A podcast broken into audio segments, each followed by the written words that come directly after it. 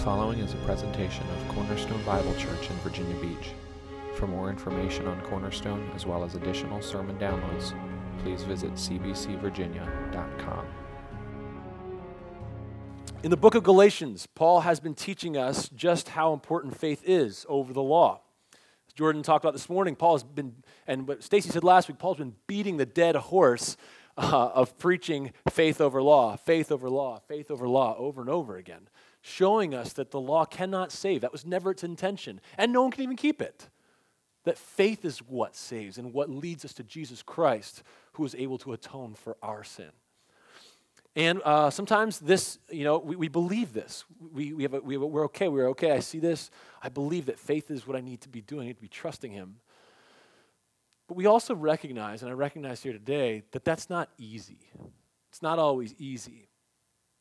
Um, sometimes as we walk by faith, following in obedience to His word, we encounter hardship, um, affliction, suffering. Um, I'm not naive enough to think that the people that sit in this room here today don't carry many of their own burdens. Some brought on by your own sinfulness and foolishness, and mine as well. But others where we are just feeling the affliction of the curse and the things that are around us and not understanding what's going on. Um, I know that this is true in this room. Some of you have sick family, really sick family. Your children, your parents, your people that are attached to you, and friends. Others of you are in the process of losing a job. Others of you are still trying to find a job. Others of you are still trying to raise kids for the glory of God. I know and understand, and I'm, I don't know all of your struggles, but I know that each of us, as we go through this pilgrimage called life here on earth, that we struggle and understand that there are afflictions that sometimes come upon us. Um, so, suffering and hardship for a Christian are real. It's part of life, it is going to happen. But this morning, and I could go to countless truths throughout Scripture. We could just nestle in and work through some of these and love and just cherish these. Today, um, as you see, Stacy's not here. I'm literally filling in. He called me. We, we started texting in the morning yesterday, around 12 of maybe 2. We decided that I would preach because Stacy's sick, so pray for him. So, th- what I'm doing today, though, is going to be a repeat of course seminar that we did. Now, there was not even like a third of the people that are in this room at course seminar, so I'm not really too worried. Most of you haven't heard this. But what we're going to do is work through Job. We are going to try to answer one question. The answer that we are looking for will be to the question Was Job right? Was Job right in all of his dealings? So I want you to open up your Bibles, go to page 417 if you're using those black ones in front of you. Otherwise, look at Job. Job has 42 chapters. I'm going to preach all of them this morning. Well, that was more excitement than the last crowd. Okay. that is a joke. Uh, apparently, a bad one. Uh, but what we're trying to do today is look at the question Was Job right? Let's start by understanding the person. So open it up. Let's go right to the beginning. Chapter 1. Start at the beginning, a very good place to start. Verse 1 through 5. Let's start here. There was a man in the land of Uz whose name was Job, and that man was blameless and upright, one who feared God and turned away from evil. There were born to him seven sons and three daughters. He possessed 7,000 sheep, 3,000 camels, 500 yoke of oxen, and 500 female donkeys, and very many servants, so that this man was the greatest of all the people of the East. His sons used to go and hold a feast in the house of each one on his day, and they would send and invite their three sisters to eat and drink with them. And when the days of the feast had run their course, Job would send and consecrate them. And he would rise early in the morning and offer burnt offerings according to the number of them all. For Job said, It may be that my children have sinned and cursed, cursed God in their hearts. Thus Job did continually. We meet Job the first, first thing that we hear about him, that first verse, what is he? A man that was blameless and upright, one who feared God and turned away from evil. I wish, I hope that this can someday be said of me. I would love for this to be my title. This is amazing. He's blameless, upright, one who feared God and turned away from sin, from evil. And as we go down, we see that his, his children do this feasting. And then he goes and he sacrifices for them just in case they sinned. continually he is doing this, being diligent about being blameless and loving and knowing God and p- preparing himself to be before him as the creature that he is, blameless before God. So we see Job fears God, but what comes from it? We see all this blessing. He has 10 kids. He has seven daughters, I mean, seven sons, three daughters. He has like 7,000 sheep, 3,000 camels, 500 yoke of oxen, and 500 female donkeys. So much so that it comes out and they say, he, this man was the greatest of all the people of the East. There's no one quite like Job in the way that God has blessed him. He has feared the Lord, and what has come from it? Good, blessing. He has had much, he's been given much.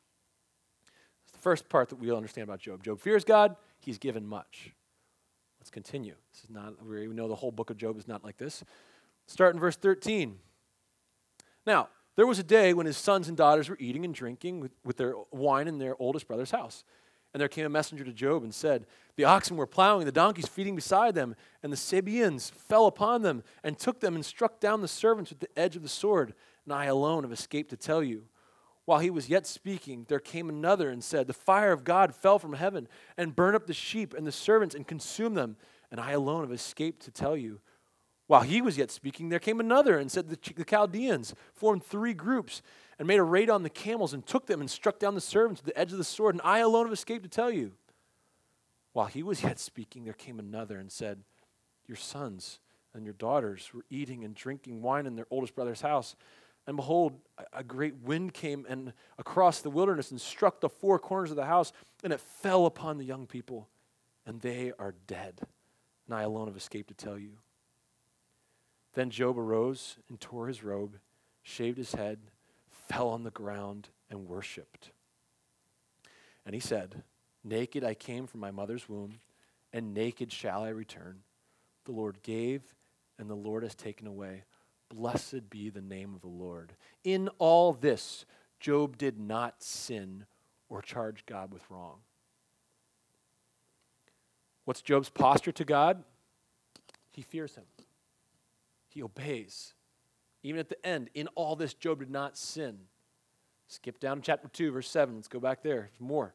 So Satan went out from the presence of the Lord and struck Job with loathsome sores from the sole of his foot to the crown of his head.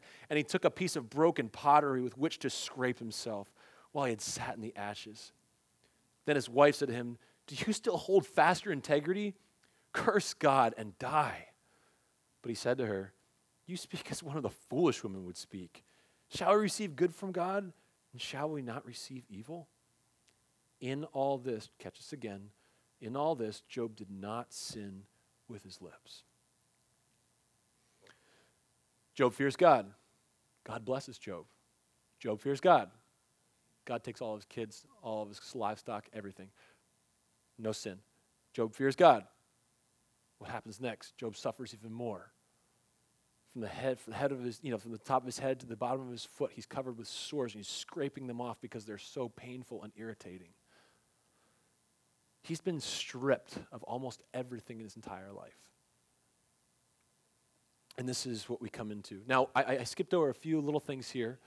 You probably know the story, and for the sake of time, I'm going to skip over this part that Satan comes to see God, and God is the one who calls out that Job is the one who fears God and turns away from evil and blameless and is upright. Have you, ch- have you tested him? And God is the one that allows this to happen and shows that this is going to happen. But I want, us, I want us to think about sitting in the, in, the, in the chair of Job here. He doesn't know that conversation happened, he has no idea. All he knows is, I did right and I got a lot of stuff. I did right and then it was all taken away. I continue to do right and I have sores all over my body so that I am miserable. I have nothing in my life that is good right now. It's all been stripped away, and nothing on that left on that left, left side of the page all the, the, the inputs were all the right ones. I didn't do anything wrong, and all I'm getting out is misery. And he worships God.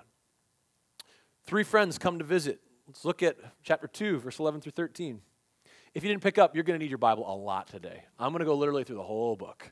Now, there's going to be stuff I don't, I will skip over here, and we'll talk about that. But verse 11. Now, when Job's three friends heard of all this evil that had come upon him, They came each from his own place Eliphaz the Temanite, Bildad the Shuhite, Zophar the Naamathite.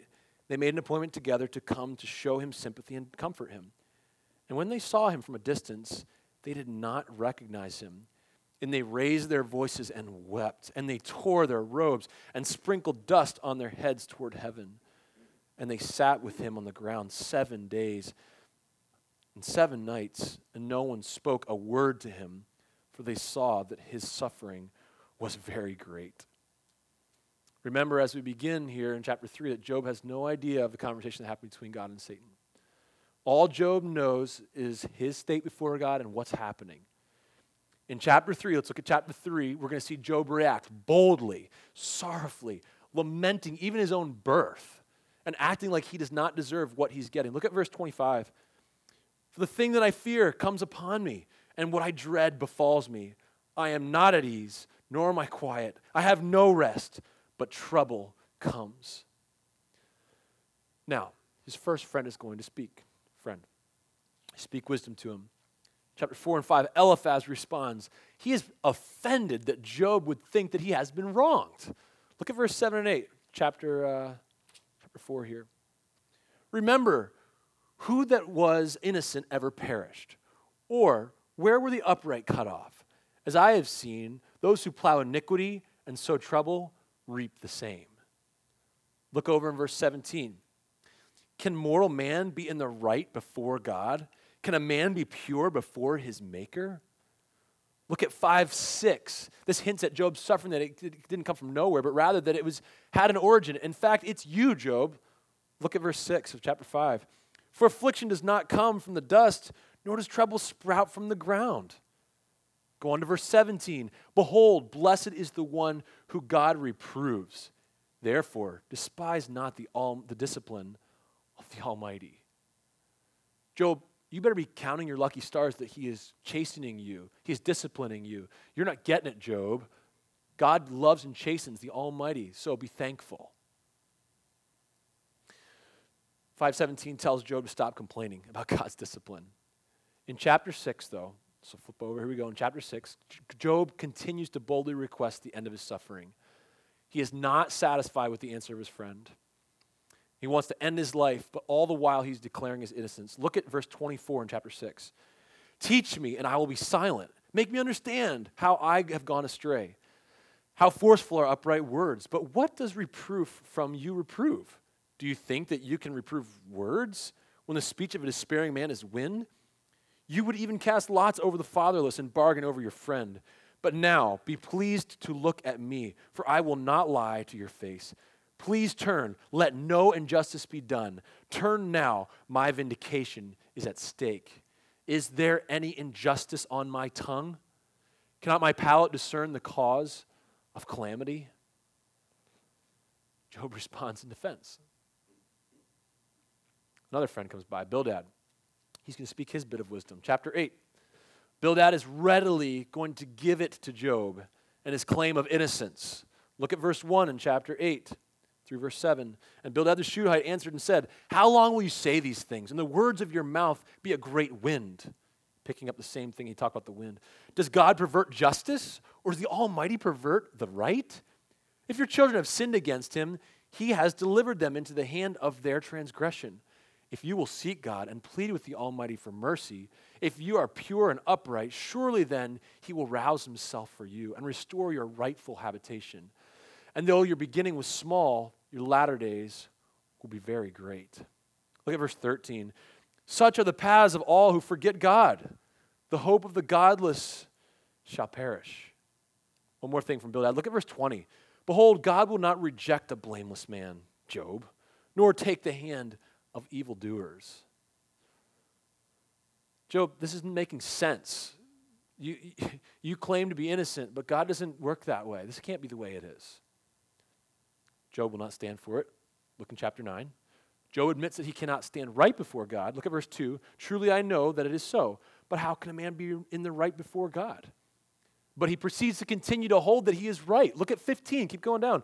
Though I am in the right, I cannot answer him. I must appeal for mercy to my accuser. Look at verse 17. He's saying now that these things come on him without cause. This one is crazy. For he crushes me with a tempest and multiplies my wounds without cause.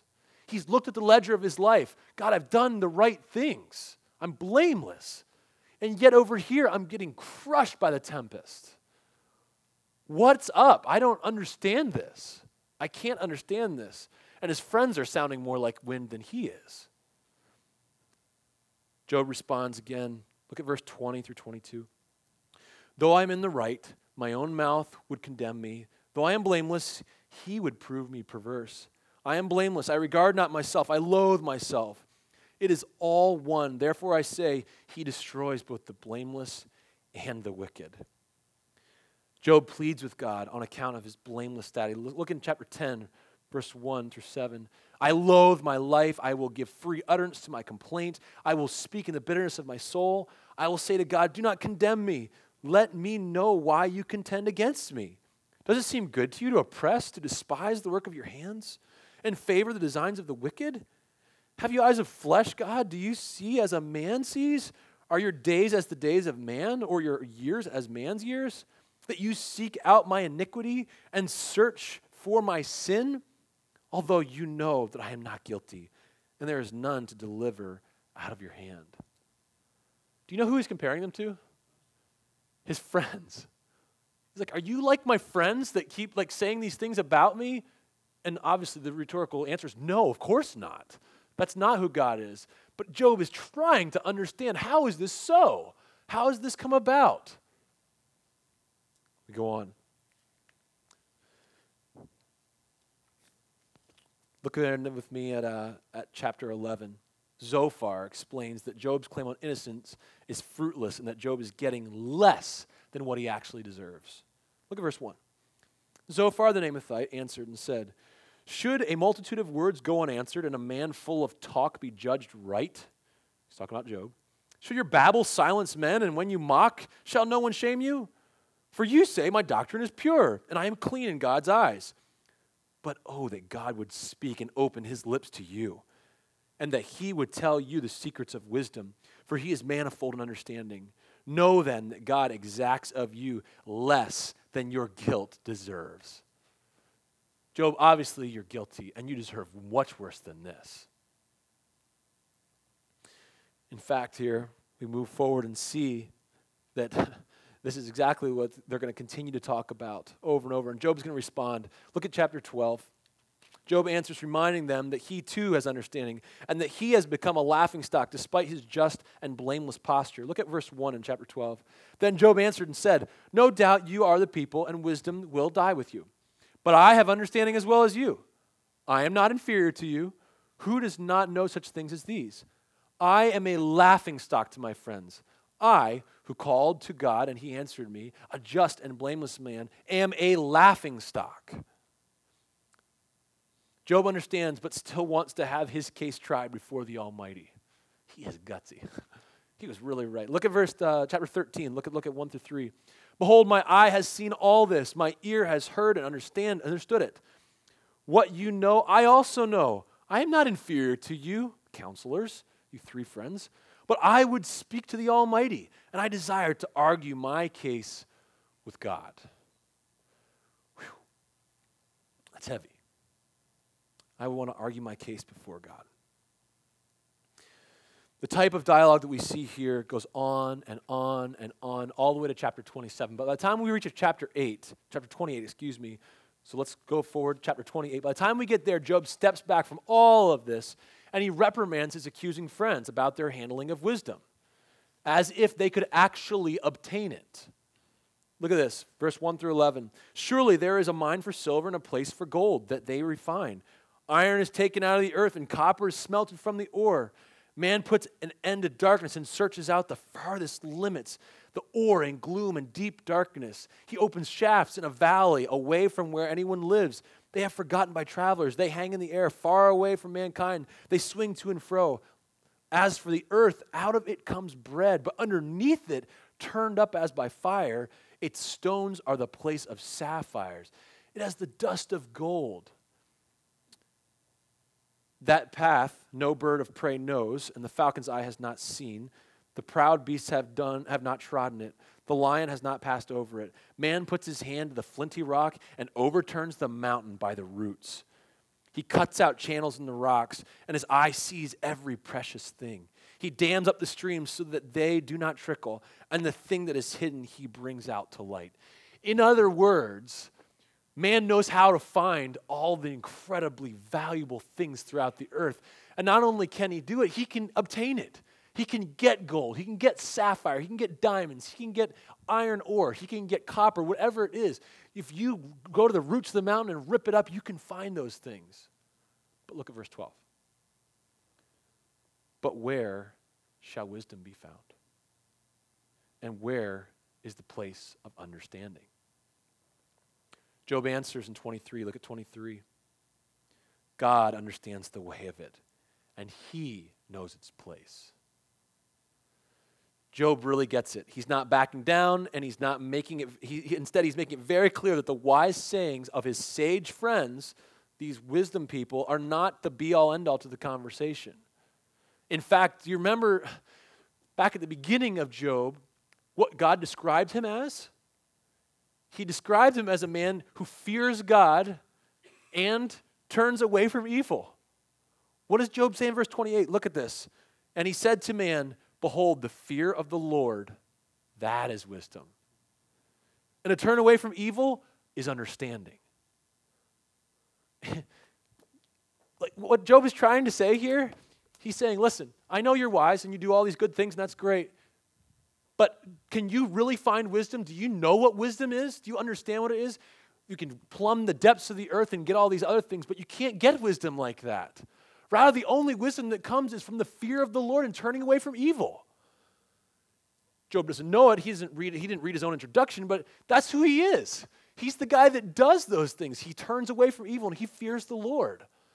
In other words, Job is a man of wisdom. He does understand. And that is why he is so baffled as to why he is in this situation. And these, these friends and so called friends and these wisdom speakers are not getting the total picture. They're not doing it justice. And so Job defends himself. Behold, the fear of the Lord, that is wisdom, and to turn away from evil is understanding. They think they're so smart and wise, but it might just be that they really don't get it. God does, and apparently from his description, so does Job.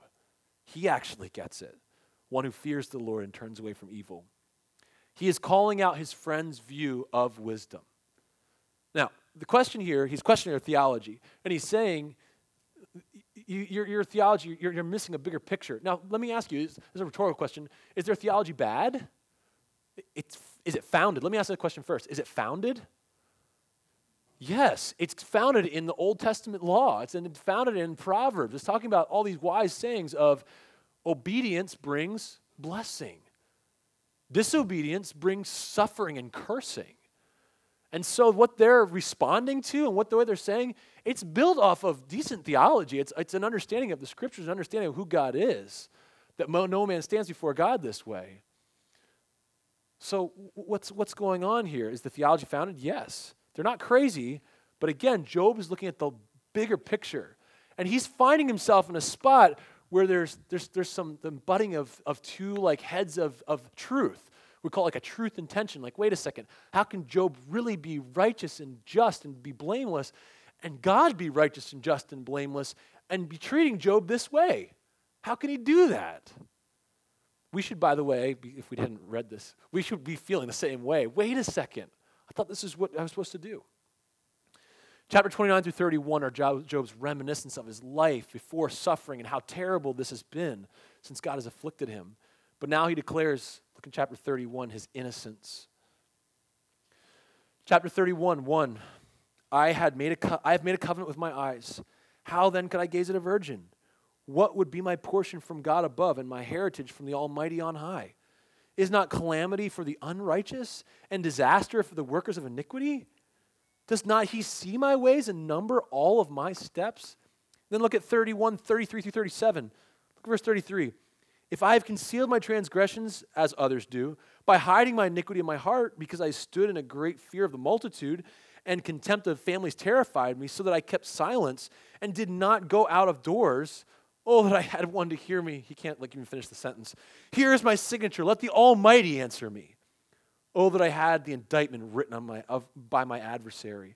Surely I would carry it on my shoulder. I would bind it on me as a crown. I would give him an account of all of my steps.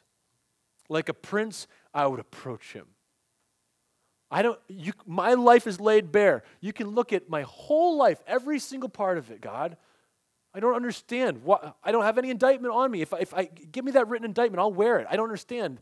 My life shows that I've been blameless. What's going on?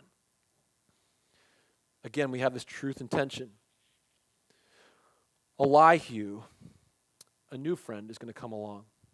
He counters with wisdom for Job, chapter 32 through 37. I'm going to point out two things he does. First thing he says to him is in verse 12. He says, basically, you are wrong, Job, in accusing God of injustice.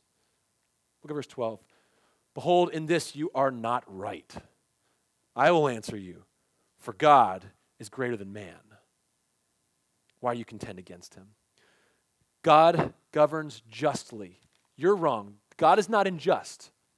God is never unjust. Look at chapter 34, 10 and 12. He's also going to say that God governs justly no matter how you see it, Job. Therefore, hear me, is verse 10. You men of understanding, far be it from God that he should do wickedness, and from the Almighty that he should do wrong. Verse 12. Of a truth, God will not do wickedly, and the Almighty will not pervert justice. Job, God hasn't changed. He cannot pervert justice. He will not. If that's true, though, Elihu, I'm looking back at this. Uh, Job knows I am right, I am blameless, I have done all these things, and yet I have been afflicted through these sorrows and great affliction and suffering. Can both be true? Who is right? Let's look at chapter 38. We've heard from his counselors, his friends, those who are speaking wisdom, quote unquote, wisdom to him and truth. But now a new person will speak, the most important person. Verse 1. Then the Lord answered Job out of the whirlwind and said, Who is this that darkens counsel by words without knowledge? Dress for action like a man. I will question you, and you make it known to me. In other words, get ready. I will talk to you now. This is about to blow his mind. For God is not like a human, he is God. Let's look at verse 4 through 7. Instead of explaining why Job is going through suffering, which is Job's question, why, am I, why is this happening? God instead is going to recount all of his marvelous creation and design. Look at verse 4. Where were you when I laid the foundation of the earth? Tell me if you have understanding. Who determined his measurements? Surely you know. Or who stretched out the line upon it? On what were its bases sunk? Or who laid its cornerstone when the morning stars sang together and all the sons of God shouted for joy? And he continues on and on, going on, showing Job his own creatorial majesty. The fact that he was the creator, the fact that he was the one that opened up the skies and made humanity and made the trees and made it all work together. Oh, and sustained it, etc., etc. And then God, he says, Job, how about you talk? Look at verse uh, 1 of chapter 40. Go to chapter 40. And the Lord said to Job, Shall a fault finder contend with the Almighty? He who argues with God, let him answer it. You want your day in court, Job? Okay. What do you have to say? Go ahead. Job, who has been so ready to defend himself, is going to respond. Look at the next verse. Verse 3. Then Job answered the Lord and said, Behold, I am of a small account. What shall I answer you? I lay my hand on my mouth. I have spoken once and I will not answer twice, but I will proceed no further. He recognizes who he is before God. He sees who God is and who he is as creature, the creator and the creature, and sees what God is saying. God answers again, though, and basically saying, uh, Can you rule the world like me? Let's look at this. Verse 6 Then the Lord answered Job out of the whirlwind and said, Dress for action like a man. I will question you, and you make it known to me. Does that sound familiar? Will you even put me in the wrong? Are you going to put me on trial, Job, and say that I'm wrong? Will you condemn me that you may be in the right? Have you an arm like God? And can you thunder with a voice like his? Adorn yourself with majesty and dignity, clothe yourself with glory and splendor? Can you do any of these things?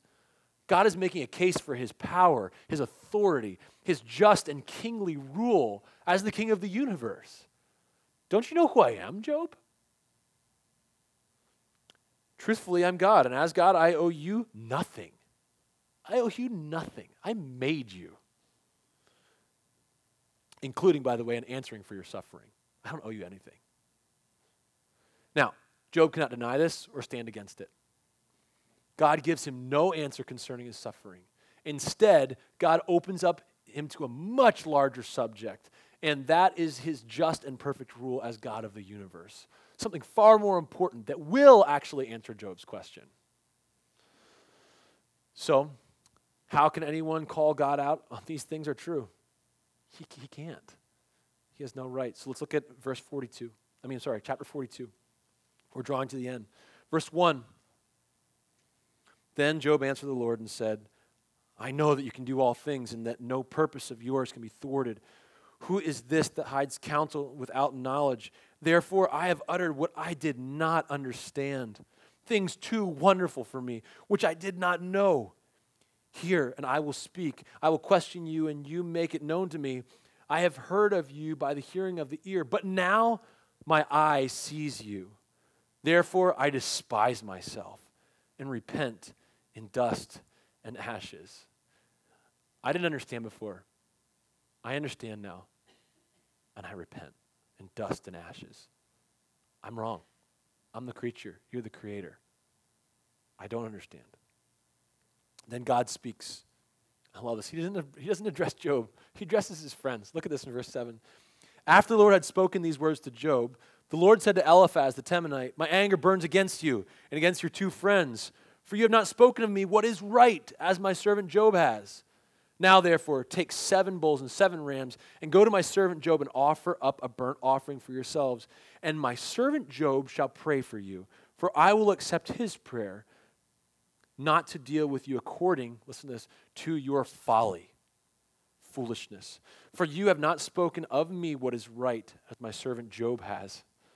So Eliphaz the Temanite and Bildad the Shuhite and Zophar the Naamathite went and did what the Lord had told them, and the Lord accepted Job's prayer. What's the result? Verse 10 And the Lord restored the fortunes of Job, Job when he had prayed for his friends, and the Lord gave Job twice as much as he had before. Then came to him all his brothers and sisters and all who had once known him, had known him before, and, uh, and ate bread with him in his house. And they showed him sympathy and comforted him for all the evil that the Lord had brought upon him. And each of them gave him a piece of money and a ring of gold. He gets back everything.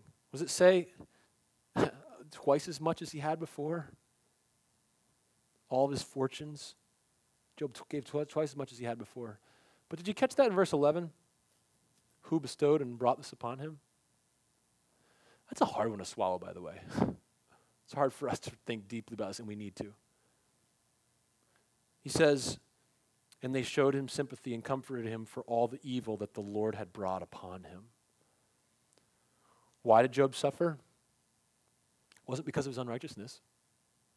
It wasn't because somehow he hadn't confessed enough for the sins and done this and that and forgot to offer the right sacrifices.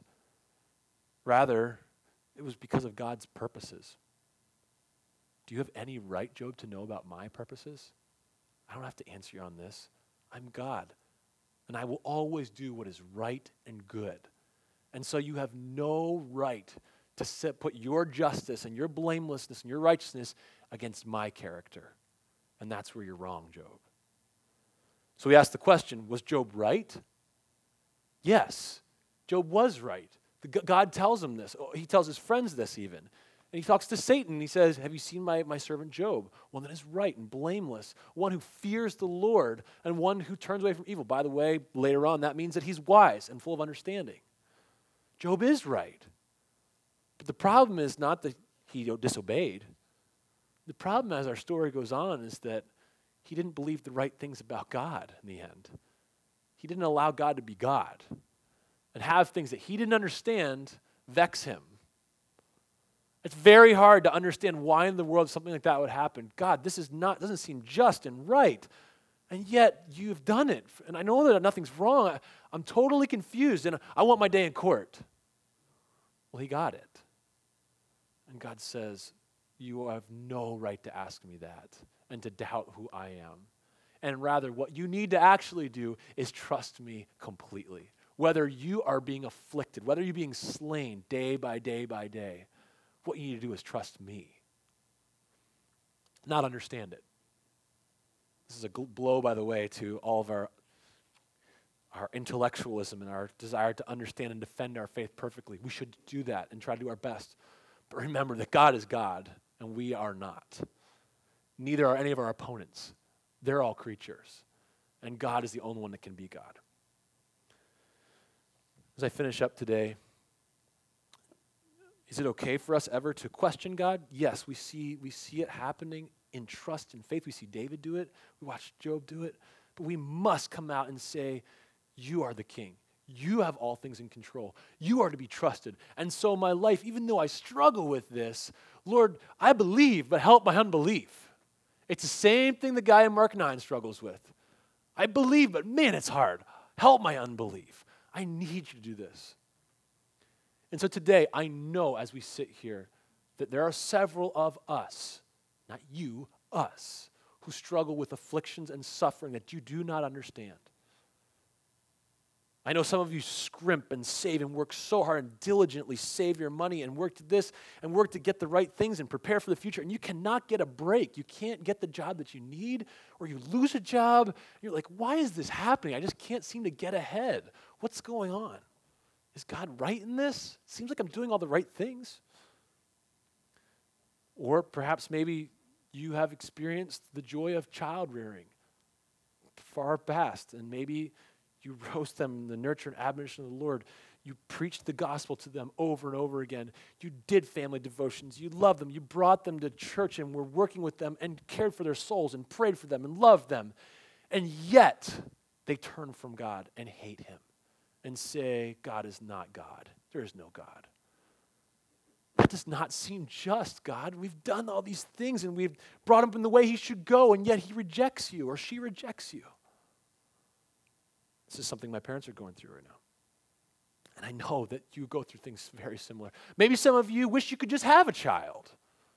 God, we do everything we possibly can do. We've done all the right things, and we love you, and we've asked you for a child over and over again and you don't give us a child. And we don't understand. And it's hard. And it doesn't seem right. We're doing all the things that you've asked us to do, and yet you don't give this for some reason or another. Or perhaps you desire for a marriage relationship. You want that, and you've kept yourself chaste, and you love God, and you want those things. And, and, and you've pursued Him, and still the answer has come back no for some reason. Why, God? I don't understand this. My heart wants this, and I've done all these right things, and you still say no. What does this mean? I want to remind you that whatever it is, 50 million different scenarios that it seems like you are right, and you may be right, by the way, God doesn't have to answer you in the way that you think you need to hear it. God will answer you according to his majesty and glory. And by the way, if you're a child of God, for your good. Praise God. That does not mean you're going to understand him or be able to give a good definition of why the suffering comes. But our posture rather should be this is for the glory of Jesus Christ and the gospel. I don't understand it, but all glory be to the King. And so I will repent in dust and ashes as a creature that I am and live according to what it means to follow him through his word. And again, we come back, Lord, I believe, but help my unbelief. As we go today out from here and tomorrow and the next day and years to come, remember, Job is about suffering, but it's far more about the majesty and glory of God and that we have no right to demand of him what we think is right. but rather we ought to trust him like the good father that he is. Let's pray. God, we thank you for your word. We thank you for your Holy Spirit's work in us to draw us near to you. We thank you for Jesus who came to earth to show who you were perfectly. God, we thank you that you were the one who stretched out the stars. We thank you that you are the one that knew its depths. We thank you that you are the one who rules sovereignly. Lord, may it all be to your honor and glory. May we trust you completely. May our trust not be in ourselves or in our own wisdom, but rather in Jesus Christ. May you be our wisdom and our light in Jesus' name.